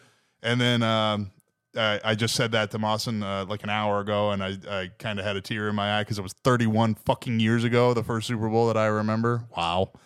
Um, was yeah, I- that is old. Patriots defeated the Eagles in Jacksonville. oh, maybe that's why I'm remembering a Jacksonville Super Bowl. There we go. Wow. Um, yeah, I did not know that. Was the Bears and the Colts? Was that Miami? I remember it was very rainy that night. That's what I remember. But uh, and then the other honorable mention, got to give uh, Sean Payton's onside kick to start the super uh, start the second half of Super Bowl Forty Four. Yep, you got it, Miami. Miami for that one. And Okay. that's so cool. Devin Hester went to the U, right? Pretty sure. huh? Yeah, that kind of makes it adds a, adds another element to it, right? Um, but yeah, uh, so yeah, Sean Payton's onside kick, super ballsy, Super Bowl Yeah, Forty Four. yeah, super. um, pivotal play against. I mean, it was kind of the same thought process as the Patriots going for it on fourth down in that conference Right. championship game two weeks before. It was just like you couldn't stop the Colts offense, so Mm-hmm. so the Saints had to create an extra possession, and he's like, "All right, this is how we're going to do it." Surprise onside kick to start the second half. So give Love credit it. where it's due. Uh, Playing Madden in the Super Bowl. the uh, yeah, exactly. I mean, so um, so those are our that's that's pick six, everybody. That's our that's our Um, there will be, there will be no pick six on Sunday, I don't think, but we'll but we'll come back with pick six. Uh, no, you'll be on vacation next Friday, so we we might have a bit of a hiatus coming yeah, up. actually, yeah, but it's not. It's a good time Football for- is over. it's a good time for a vacation because it's you know once football's over, can digest. and then we, yeah we then we can catch our breath and we go into March Madness, right? So yeah, Yeah, it'll be we got to right. figure it out. I think it, I think it'll be okay. Um, so yeah, it's just some odds and ends here. Uh, obviously, an important uh, piece right here. They they finally uh, announced the Hall of Fame class, and uh, you know it, you can't really take a, huge issue with it. But yeah, Devin has, um, or I, I, mean, a huge issue with any of the names. Um, so yeah, Devin Hester made it. Um, uh, I'm good with it. You know what I mean? Like, like, like everyone knows the name. You know, like again, I said this a little while ago when we when we found out who the finalists were. When it came to Devin Hester, it's like, how is he not a good wide receiver? Like, how did they not get him? The, how did they not get him the ball in space? I, I don't think get it would it, be in today's NFL. Again, yeah, and we said that then yeah. too. Totally. Yeah. Um, fellow wide receiver Andre Johnson. Love that he made it. Love yeah, that he made it. Well, you know, it's I, we'll get to this in a second, but it's interesting because there's a few pass catchers on this list that didn't make it, and I'm surprised that Johnson made it over them. Not, again, not that I take issue with Andre Johnson really, um, but also, uh, yep. So Dwight Freeney mm-hmm. and Julius Peppers. So a couple of uh, terrifying pass rushers. I can't really argue with either one of these. Um, very different, very different styles of pat. Like like Freeney was uh, not that Julius Peppers wasn't fast, but he was just so big and so long, and uh, and freakishly athletic. Dwight Freeney, his game was much more speed and finesse, but just like a spin move from hell. Did and Julius Peppers also play basketball? I think he did at, at uh, North Carolina. Yeah. yeah. Um. And Free, yeah, Freeney was uh, Syracuse back in their back in their heyday. That's which is really I did not know that. Yeah, yeah. Wow. Freeney was Syracuse. Yep. Freeney and Harrison, then, huh? Yes, sir. Wow. Wow. Yeah, I'm not. I'm not misremembering no, that. No, right? Dwight, Dwight Freeney. I'm almost I, positive I no Freeney idea. was Syracuse. So, yeah. yeah. Um, and yeah, and then uh, Patrick Willis is the last of uh, the, the, guys. There was a couple of the old timers yep. who I feel bad that I. Steve McMichael sounds a little familiar. He was on that uh, 85 Bears. Uh, he was the other D tackle along with uh, William Perry. Dwight Freeney was Syracuse. Good uh, call. There we Good go. Call, okay. And then linebacker Randy Gradishar. This guy I don't remember. He was a seven-time All-Pro. He was 1978 yeah, Defensive Player name. of the Year. I'm sorry, man. Uh, really yeah, so I feel like I need to do a little research. Randy Gradishar, Broncos linebacker in the 70s. Um, so a couple of old timers made it too, or the or the senior class as they call it, uh, whatever the old timer class. You know. Um, but yeah, definitely. Uh, so you know, congratulations to the finalists. I do just want to say, like, you know, do, but do you take any issue with any of the finalists that were uh, left out? Um, because, like I said, we got Andre Johnson in there, but we get no Antonio Gates. Again, first year eligible. But Torry Holt's been eligible for now, Jesus, 15, or excuse me, 10 years. And Reggie Wayne's been eligible for uh, Eight, five. or yeah, yeah. So, oh, five, yeah, yeah. Um, yeah. and I don't like, I guess Reggie Wayne gets well, maybe both of them get yeah, bump, bumped down a little bit because exactly, of the, the guy on the opposite side. Well, and you take that into consideration, and then you take what Andre Johnson was working with and his right. Matt, yeah, he was catching passes from Matt Schaub. And, yeah, yeah, so. you know. He, Wait, did you say Schwab? Yeah. um, yeah, nothing against. Like, I think I think it's the right decision. Antonio Gates, I don't think he deserves to get in first ballot. I think that's. I think I'm consistent on that take. Um, maybe if he had a ring. Maybe, maybe. Uh, just because he was sort of, I mean, him and Tony Gonzalez, right? Kind of popularized the tight end position, I would say. Made it more effective, I would say. Well, you know, not more effective, just more of a pass catching position. Yeah, because there was Shannon Sharpe, obviously, as well. Because neither he or Gonzalez were were devastating blockers or anything. But that's true. I guess they you'd say you could say they modernized it. Modernized. That's a good way to put it. Uh, but yeah, the other guys like Jared Allen, he he's what a few years on the list now. I think he's going to get it in the next year or two. I would say. Um, yeah, I mean, I mean, Rodney Harrison. I think he'll get in eventually. I think there's some See, guys. I, that, I think I think Harrison might not ever because of the I mean, you got to put his highlight reel up there, and it's going to be all these hits that are dirty now, right? that's true. That's fair. And, and, that sucks. It shouldn't be that's that way because that's not. I mean, they weren't quote unquote dirty hits then. I mean, literally the year he retired isn't that the year? When did Goodell come in? I'm not sure because let me look it up. Yeah, uh, it, it, he his retirement's right around the time Goodell came in. So, um, yeah, and no love for the offensive line. Willie Anderson yeah, and Jahri. Right. 2006. Yep. Yep. And, there you go. 2008's when Rodney retired. So he and Goodell probably had a conversation. Get out of my uh, league. yeah, or or fuck that. No, no, I, I refuse to believe it went down like that. no, It no, was- I didn't. Harrison was like, "No, fuck you. I'm I'm out. You're not gonna find me." Um.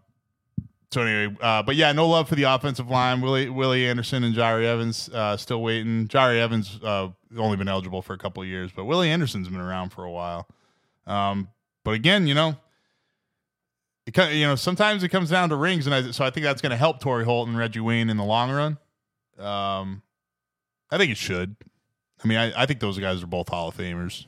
Yeah, But I think I think what hurts Reggie Wayne too is Marvin Harrison, that's what well, that's what I'm saying. And, Yeah. and Torry Holt is Isaac Bruce. Yeah. And just and then and then the Kurt guy Warner throwing. and- yeah, yeah. it's it's a it's a combination of the quarterback throwing and the other guy. Yeah, that's that's a good point. I'm a little surprised uh, by Patrick Willis again. Absolute stud while he was in, but I think what seven year playing career. Uh, I think he, when he called the quiz, he was 28, 29. Yeah, no, I Um, mean, I mean, I was like, that's kind of when I started to watch football. So Patrick Willis, I have like a skewed perception. Like I thought he was a god, essentially. Right, right. Um, and he was, I think he was like the first. Uh, it's like th- this is talk about throwback. I think he was the first linebacker with 90 speed in uh, in Madden, and it was just like, like whoa. Seems appropriate. Um, yeah. Um, but just a short career, and you know, like, and longevity is part of it. And it's not like he was he wasn't fragile. It wasn't like he was getting hurt all the time. Right. But it's just like longevity is part of it too, right? But if I guess if you're that dominant, if if he if he's dominating on the level that Barry Sanders did in his short career, right? Right. So, um, you know, again, you can't really like really argue with any of these. It's just, is there anything to be reconsidered? That's all. But, um, so anyway, that's the NFL for now, and uh, so NBA trade deadline, Mike. Uh, you know, uh, I guess the most interesting one that I that I see is Gordon Hayward to the Thunder. Thunder, you know, in excuse me, in contention for the top seed in the West right now. What is what does Hayward bring at this stage in his career to to a Thunder team that's already Right now, injuries. Um, he's missing his 17th game tonight, I believe. Calf injury, uh, out until the All Star break. Not sure when he's going to come back. But if he is healthy, um, which he hasn't been a lot in these past few years, I don't think he's pay, played above like 50 games in, in a few years now. Um, is part of that being on a bad Charlotte team? Maybe. Is part of that starting to break down a little bit? I don't know. I mean, he doesn't have the most physical game, and he's not like he's. It's not like he's 38 either. Um, what kind of minutes was he get? Like he he was the- getting like 30. He was getting 30 a night. so the workload and with the Thunder is not going to be like that for with a No, and I think that's a, it'll be a perfect fit. And it, it's not like he was their he was their go to guy when they first went there. W- When he first got there, excuse me, it was like him and Terry Rozier. But now obviously they had LaMelo, and LaMelo was the first option, and Miles Bridges even really became the second option, and uh, Gordon was kind of the third. I mean, he's going to be the clear third. He might be the fourth in OKC. But what I think the value it brings, um, and what they gave up isn't much. Tre Mann's like a good young guard, good for Charlotte, young piece, um, good rotation piece, but like not somebody the Thunder are going to miss like a whole lot. And uh, uh, Bertans, uh, Davis Bertans, um, I thought he was going to be a good fit in OKC, but he didn't really get a lot of minutes for whatever reason. Uh, so not missing a lot there either. If Gordon Hayward is healthy, um, the ability to stagger him and uh, SGA's minutes, I think, will be huge. Because SGA is like obviously one of the best shot creators in the league, and yeah, they have uh, you know J Dub and they got other pieces, but to have Gordon Hayward and his shot making ability, he was averaging like I think like 12 and a half this year, like six six rebounds, three and a half assists. So nothing like crazy, but he's an efficient scorer. He can take the load off the non SGA minutes and like to force a team to have like legit shot creators for 48 minutes, like that's a pain in the ass for your defense. Like yeah, you, you- you see that a lot with the Celtics, like with with the Jays being staggered, right? Tatum Yeah. will come out at the six minute mark. Jaylen Brown will will take over. Tatum will come back. Jaylen Brown will get his rest. They'll both come in, and then like even with Kristaps now, but I wouldn't quite put Kristaps on that. But to have that second guy where you can be like, okay, SGA take four minutes, it's Gordon Hayward time, and Gordon Hayward's proven that it's like yeah, anybody can do that in volume, but he's actually efficient. He's a good shooter and he can create a little bit and he's not afraid to pass. I mean, he's not the best passer in the world, but he's not he's not a ball hog either. He's not Malik Monk just jacking up shots left and right. Gotcha. so I think it'll be value if he if he's healthy. Um, I thought that was an interesting one.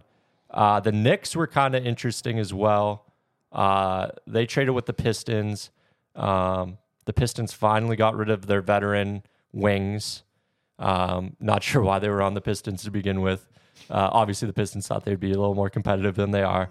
Um, but like Bogdanovich and Alec Burks had no business being on that team. They're they're kind of pieces that can help a team try to be a contender. I I wish they went to like especially Alec Burks. I wish he went to a team that I think has a better shot of contending, like the Knicks. Um, Julius Randle's out right now. Jalen Brunson's playing really well. Well, I was just gonna say though. I mean, they're about to overtake the Bucks for third. Uh, Actually, I think they were ahead of the Bucks for third at one point. So the Knicks. I mean, the Knicks are gonna host a playoff series. It no, looks like. no, and like, it, like I hope that they do well, and I really do think that this could push them. Um, like it's not pushing them past the Bucks. I know that it is in the stand. They are in the No, no, standings I- right now. yeah, I- I know, I know. Talent wise, I think when it comes to like, yeah, I mean, Philly, yeah, they're up for grabs with Embiid going down. Obviously, um, Celtics, Bucks, I don't think so. Heat beat the Heat beat the Knicks right now. I know that they're struggling, but I still think the Heat beat the Knicks in the playoffs if it comes down to that.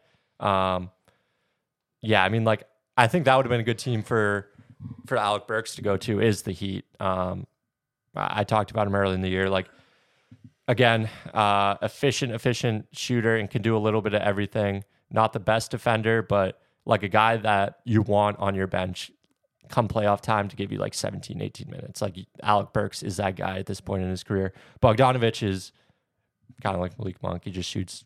Um, he he'll get like 26 points, zero rebounds, zero assists. You know.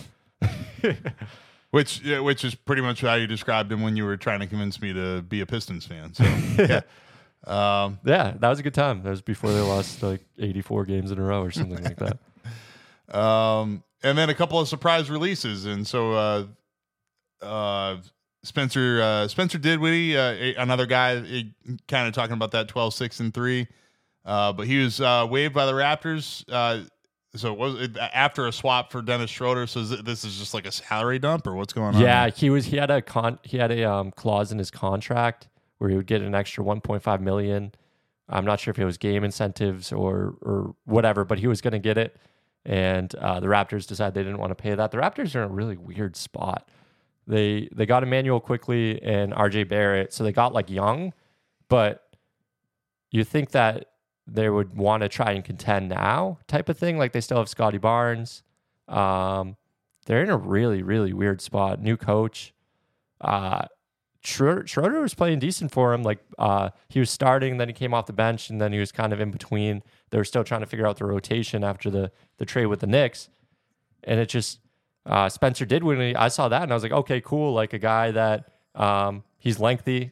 He's a guy you want in the NBA. He's a six five point guard. Like he gives you length, uh, which is value on, on the defensive end, and he can he can score a little. Not having his best year, but then they just straight up release him, which I, I I don't know. I was a little surprised by at least. yeah. You don't see a lot of uh, outright releases in the NBA. Uh, Pistons did though. They they released their number seven overall pick in 2020, Killian Hayes, whose agent came out and said that he would like a change of scenery a few days ago. Um, Yeah, who wouldn't? I mean, you're in you're in Detroit on So the worst he- team in the league. So he got benched. He did not play until uh, until Wednesday night on the trade deadline. Uh, pretty interesting that they play games on the trade deadline because like the Pistons were depleted, right? They didn't get their they had traded a few p- pieces away, so they were down to like seven. Like Cade Cunningham was out with knee soreness, so they were down to like seven or eight players that night. So they, they were forced to play the usual DNPs get their minutes. well, Yeah. like Killian Hayes wasn't a DNP until you know he started to make noise, and then he became a DN- DNP. He played well that night, and then they released him anyway. They also released Joe Harris.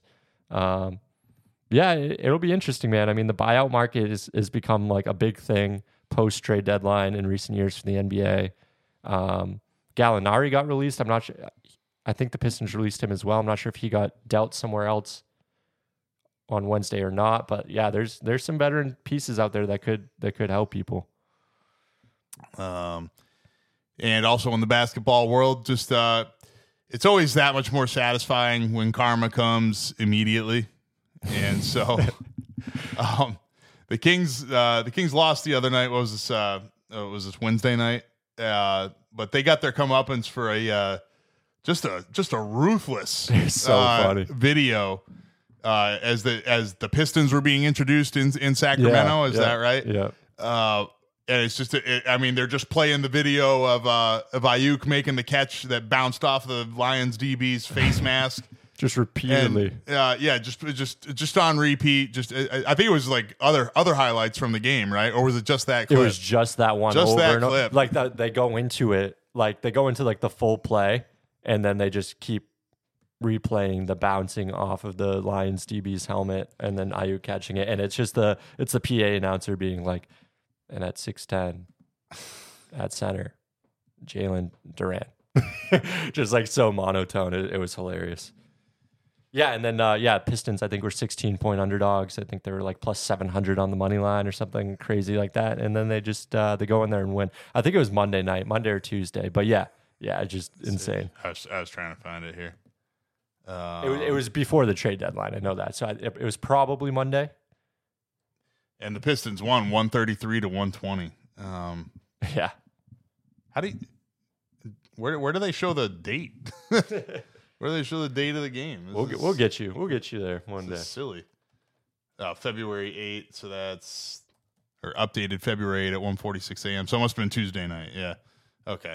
I think we got it. Yeah. Yep. Oh no, it was. It was Wednesday. It was Yeah, yeah, Wednesday. we okay. I'm yeah. misremembering. Yeah, yeah. Right. okay, okay. Yeah, I, I'm bad with uh, numbers, dates, Roman numerals, dude. While we were like doing the Super Bowl research, Jesus, like I get it. Like Roman numerals are elegant and all that stuff. It, it looks cool. It looks cool for marketing purposes, but it's confusing, especially at this hour. I was I was getting pretty twisted up trying to like, what's the rule? All right, the X is before the L. Like, All right, carry the two. like, dude, how I mean, how many times did I ask you like what Super Bowl was that? Because I was just like, I I don't want to do yeah, it was a couple. It was a couple. And they, and they all list it that way. They don't just write out the numeral like like they do Roman numerals. They're fucking killing me. Roman numerals are tough. They are. The only one I remember is 51 LI. Um, and that's just Falcons Patriots Super Bowl. so- Right, and I remember 52 because that was my number in high school, and it was the the one the Eagles won. So I was like, well, this is perfect. Yeah. Like, you know, so the stars aligned that day. Ah, 52. What a number. I was 15. yeah. I mean, I wore it. I, I wanted to be 40 for Alstott and Pat Tillman, but I wasn't a ball carrier, so I couldn't wear that. And so I was like, Ray Lewis. There we go. There you go. Yep. Um. All right. Well, that seems like a good place to stop the sports for now. Uh, but of course, we will be back in like 48 hours on that. But before we leave, uh, as always, we have holidays in history, which we will also not do on Sunday. Uh, so we'll get you caught up on the next week's holidays and history and holidays. And uh, holidays in history, we already decided that it's holidays in history. Let's holidays in history. Holidays Figure in it history. Every day is every day is a holiday. Every day is an important day in history, and we're going to celebrate them all. So uh, here it is. So uh, February 10th, all the news that's fit to print day. Um, wait, who's New York Times. is it? Is that New York Times? Yeah, there we go. Um, They just randomly put it on their left left side, like in like 1897, and just one day, and just uh, And it's it- been there ever since. and it just took off. I'm not gonna lie, I use a lot of New York Times pieces. It's uh, even if I don't agree with the viewpoints or whatever, it's it's very well written stuff. Yeah. So it's not like you can, uh, not like you can argue with it. Uh, again, if you're a first time listener, Michael and I work at a uh, at a lovely newspaper in uh, beautiful Bennington, Vermont, and uh, you can almost see it from here. and you yeah so uh, you know working as a, an editor you syndicate pe- syndicate pieces from other outlets. So yeah we use new york times quite a bit. Uh, all right. Also on february 10th in 1996 my wife and i just saw this on the hulu series that you know that 90s series. And i'm just like again like terminator had just come up come out well so what the fuck uh, garry kasparov lost a chess match it was a rematch, by the way, because he had already beaten he had already beaten IBM's Deep Blue, and then IBM's Deep Blue learned from that shit. And then a bunch of fucking chess people like betrayed the human race, and they helped IBM develop uh, like a better chess playing computer. It's like, dude, like when did Terminator? I think Terminator came out like, or no, the first Terminator was like you know seven or eight years. It was in the eighties, and then Terminator Two came out like two or three years before that. It's like, what are you people thinking? Learns. It's like, yeah, stop. Like, whatever. It's like that quote from Terminator 2 where, uh, wait, you, shit, you've seen, god damn it. Well, whatever. Um, yeah, Eddie Furlong, he just turns to Arnold Schwarzenegger. He's like, we're not going to make it, are we? And he's like, people, I mean. And then, and then, and then Arnold Schwarzenegger is just like, it is in your nature to destroy yourselves. and it's like, yeah, that's, and that and you know and that's me. That just kind of summar, summarizes my take on life lately you know? And uh you know that and you know just wishing for like an asteroid instead of the next presidential election things like that. I can agree with that one. all right thanks. Appreciate that um all right february 11th international day of women and girls in science day so we just had so just a few days ago we had uh, uh girls Yeah, on Wednesday it was girls and sports, women in sports right Yeah. um Sticking so with the S's, I guess. yeah there we go uh so uh, Did you ever want to be a scientist? I was never smart enough to even want to be a scientist. Um, I mean, I I have a bachelor of science in kinesiology. I guess Yeah, so. so, a science of sorts. It's the science of human movement. It is. It is indeed. Um, I didn't end up using it much. I was a health and PE teacher for a little while. I don't that think that the movement. because my because my academic advisor at UNLV didn't inform me that if I wanted to be an athletic trainer, that it was already too late. Like like it's like oh yeah, you just you needed to start thinking about that after first semester. Your Like, advisor is probably the uh, facilities manager for the football field as well. Probably. Let's just blame it all on her. Works for me. It's probably her fault that uh, I couldn't take, uh, or no, when I did my labs for some of my kinesiology classes, all the shit was broken. Yeah, you And have then- you have told And then they one. and then they spent like sixteen million dollars to bring in the, the, the school lost so much money Oh, to bring in the, the presidential debates Yeah, because of like security and all this other shit. And like oh yeah but you know you can't pay for me to go to school. That's cool you know whatever. I guess you know because I was doing it on the GI Bill it doesn't count right? Like, so whatever. Uh also February 11th 1990 uh, Nelson Mandela released from prison the uh, anti-apartheid uh, activist and freedom you know freedom fighter and um, who survived some some very shitty conditions in prison for over 27 years. And uh yeah and also you know has the mandela effect name for him because a lot of people thought he died in the 90s and he really didn't die until like 20 years later yeah. but I, but, I'm me among them. but literally so many people were just like yeah he died like like 30 years ago like no no he didn't and uh yeah there's lots of those mandela effects out there like Mhm. literally like you know logos that you thought uh, looked a certain way but they don't Spellings of certain companies. uh, or- yeah, is it, is it Bernstein Bears or Berenstein Bears? And um, there's a lot. There's some good ones. Um, even down to like certain things about the Kennedy assassination, which that could just be straight up brainwashing for all we know. I don't know. Um, I was really fascinated with the Kennedy assassination for like 72 hours. Like, didn't sleep and just like kept researching. It's like I love when I like fall into like a trap like that. Yeah, yeah. When, like something that actually can keep your interest that long, totally. Um, February twelfth is Darwin Day. Um, Mike, you put this one on there. Is is this like for Charles Darwin, or is. is. this like for Yeah. dumb people? It's for Is it- is Charles it the Dar- Darwin, Yeah, But I mean, okay, but but like we can but we can riff off Darwin Yeah, Award, right? yeah, yeah. totally. Um, Darwinism. I feel like thing. I mean, I feel like we make fun of dumb people every episode. So that's so yeah. Uh, good job, Charles Darwin. I, I'm pretty sure he was in love with his sister or something, but um, that might. Can anybody? Can I can't get sued for making fun of Charles Darwin, right? Like he's dead, so, yeah. right? Like his family can't come after me. Um, you can tell it's getting towards the end of the episode. It was like, ah, fuck it. uh, Fire it off. February 13th, National Crab Rangoon Day. Uh, I don't know. See, I don't like crab. I don't like seafood. Something about adding adding cream cheese and fried to the to the crab though, and I'm like, I'll I'll eat that shit for sure. Yeah, so I like, you know, I had it before I knew what it was. So I like it in that regard. I don't know if I would necessarily try it if somebody told me, hey, try this fried cream cheese crab concoction. That's gooey. I think I'd be, nah, I'm good. But I like it. I like it a lot. Yeah.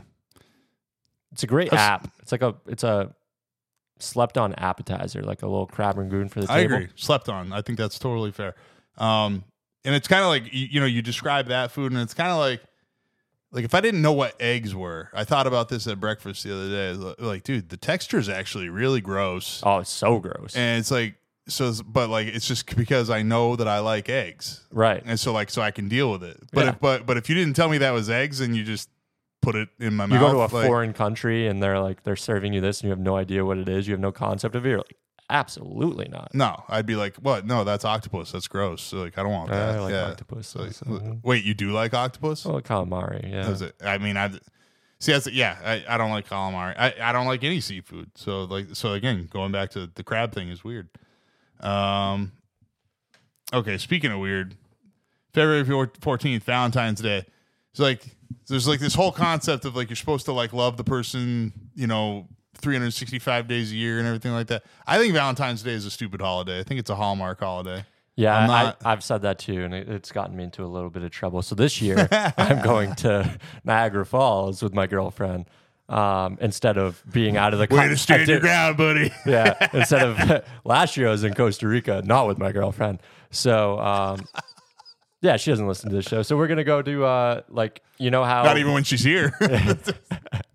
Um, you know how there's like top of the hub in like Boston, and there's those kind of restaurants where they like rotate. So Niagara Falls has one for like the observatory. So we're gonna do. I'm gonna surprise her dinner there, where it's like 360 rotating. Should be cool. Yeah, yeah, that's cool. That's cool. Um, I mean, I'm I'm obviously I'm gonna do something for Valentine's Day. Like we'll go to dinner or something like that. If I mean, probably I'll probably be at work late that night. You know, that's how it's been going. But um, but this is this is real love. Is my wife was like, no, I, I just I just want to make sure you're able to come to trivia night the next. Oh night. hell yeah! You know what I mean? Because yeah, Valentine's Day is Wednesday. Wednesday, yep. Yeah. So yeah, and then there's you know there's trivia over at uh, Bennington Theater the next night, and that's more important for, to her for me to come to that. So- Also, Valentine's Day is my dad's birthday, so shout out there. ah, there you go. Oh yeah, today I did I did say it last time, but today is my stepdad's birthday, so shout out there. Um, let's see. Uh, Frederick Douglass Day is also February February fourteenth. Uh, that's a big one. I did Mm-hmm. a uh, I did a, a big report on Frederick Douglass in like sixth. Oh, really? grade. Yeah. Um, yeah. He like I and uh, you know read the book. Um, the damn it, it's not the life and times of Frederick Douglass. It's it's something like that though. Mhm. Um, but yeah, like it, it's like his. I think it's his memoir or whatever, and it, it was really good. Um, and obviously, um, yeah, I don't know, underrated. Uh, he's he's like an underrated one of the Yeah, of the not, not talked about a lot. civil civil like. war Yeah. movement. Yeah. like you know the the the you know freeing the slaves and and such, right? The abolitionist movement. Uh, and uh, in 1990, space shit's always gonna make it on here. Um, you know, you know that with me by Oh, now. yeah. So in 1990, the Voyager reached um 2.7 billion miles away from Earth. Uh, no, sorry, from the sun, not from Earth.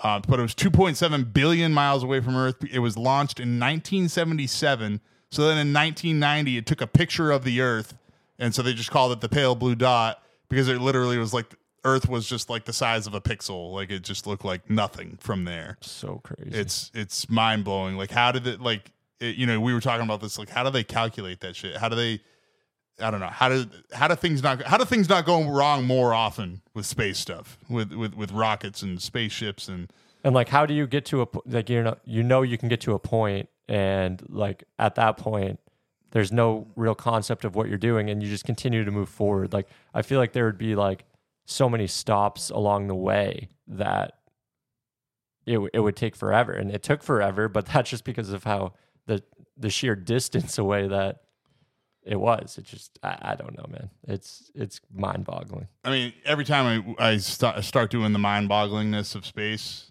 uh I do I always do this one that there are stars out there that we haven't seen just because their light hasn't reached us yet I know.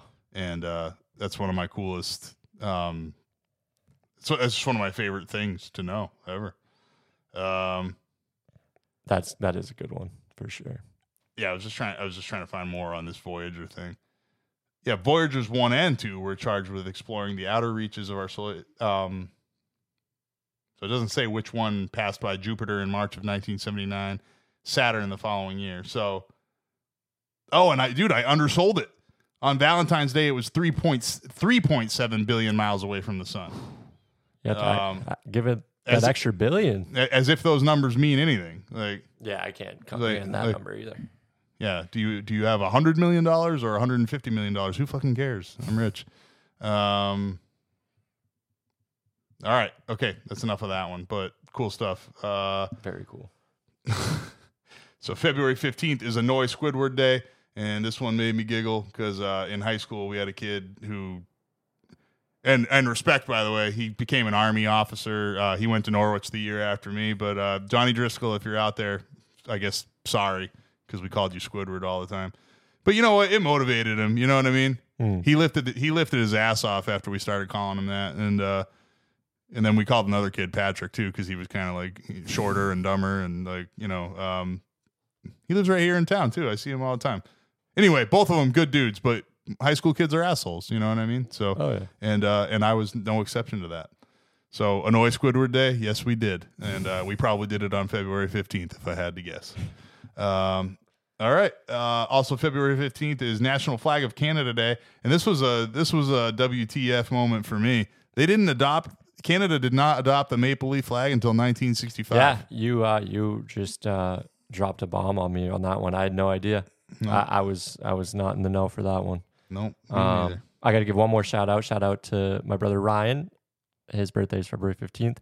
The Mawsons are just like born in February, so I'm I'm gonna be doing this next week too. So actually, we're not gonna be doing this next week. So Um, oh, so I mean, if you have other birthdays, yeah, it's February twenty second. Shout out to Mama Mawson's birthday.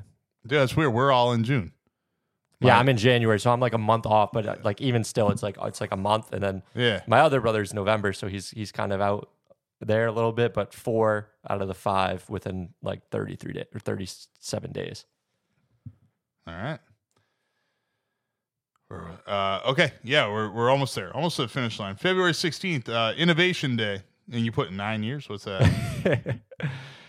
Arizona State University is the leader in innovation for nine years running. It's uh, if you're ever on the campus, uh, you'll you'll see the buses printed with the signs, bus stops like on the buses themselves. Um, when I was there, it was two years in a row, and they've just continued to be the leader in innovation. Um, it boils down to like this re- like certain like recycling bin that they have or something. Like it's so stupid but they beat out like stanford and like mit for innovation and like that is just their marketing ploy. Like they they're so proud. Who are the uh, the innovators? the the arbiters of who is the? i'm not sure what Who is- the, who is the I'm keeper sure- of that game i'm not sure what the innovation playoff committee looks like. Uh, i'll get back to you on that one Uh, all right. I mean, I, probably I, not fans of florida state if i had to guess I mean, I'm sure they like helped like come up with like the beer pong rules, right? Like that. That's innovation, right? Yeah. It's it's near Las nine Vegas, years though that's that's a hell of a dynasty it's a hell of a dynasty Uh, hey, you know what? Uh, Sorry, I, I apologize. I shouldn't. I, I went to, dude. I went to UNLV. Like, what the fuck am I saying? Like, um, okay. And uh, 1923. This one just always kind of blows my mind too. I never saw the Mummy, but uh, you know, maybe oh I, i have seen that one So wow, weird. That's a first. Um, but 1923, Howard Carter, the archaeologist, he uh, he said fuck it, and he opened King Tut's tomb, and I don't know, uh, uh, you know, I don't know if that it- it's walking that line between crazy and stupid. Uh, Everybody thought there was going to be a curse. Apparently, nothing bad happened to this guy or like anybody in. Like people, a lot of bad things happen to people that open tombs. Yeah. Apparently, this one didn't go so bad. It's kind of asking for trouble, right?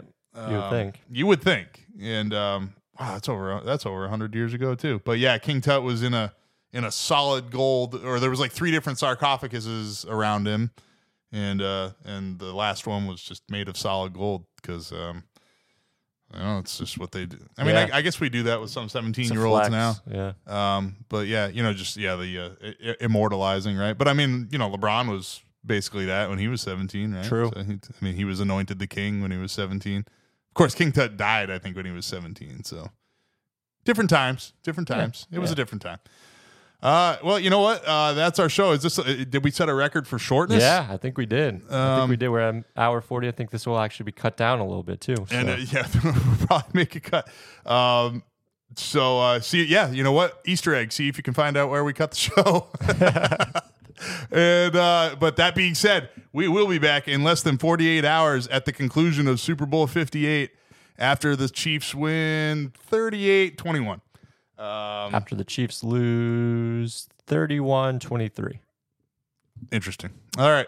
Uh, but that's our show. Uh, Mike, go ahead, hit that music.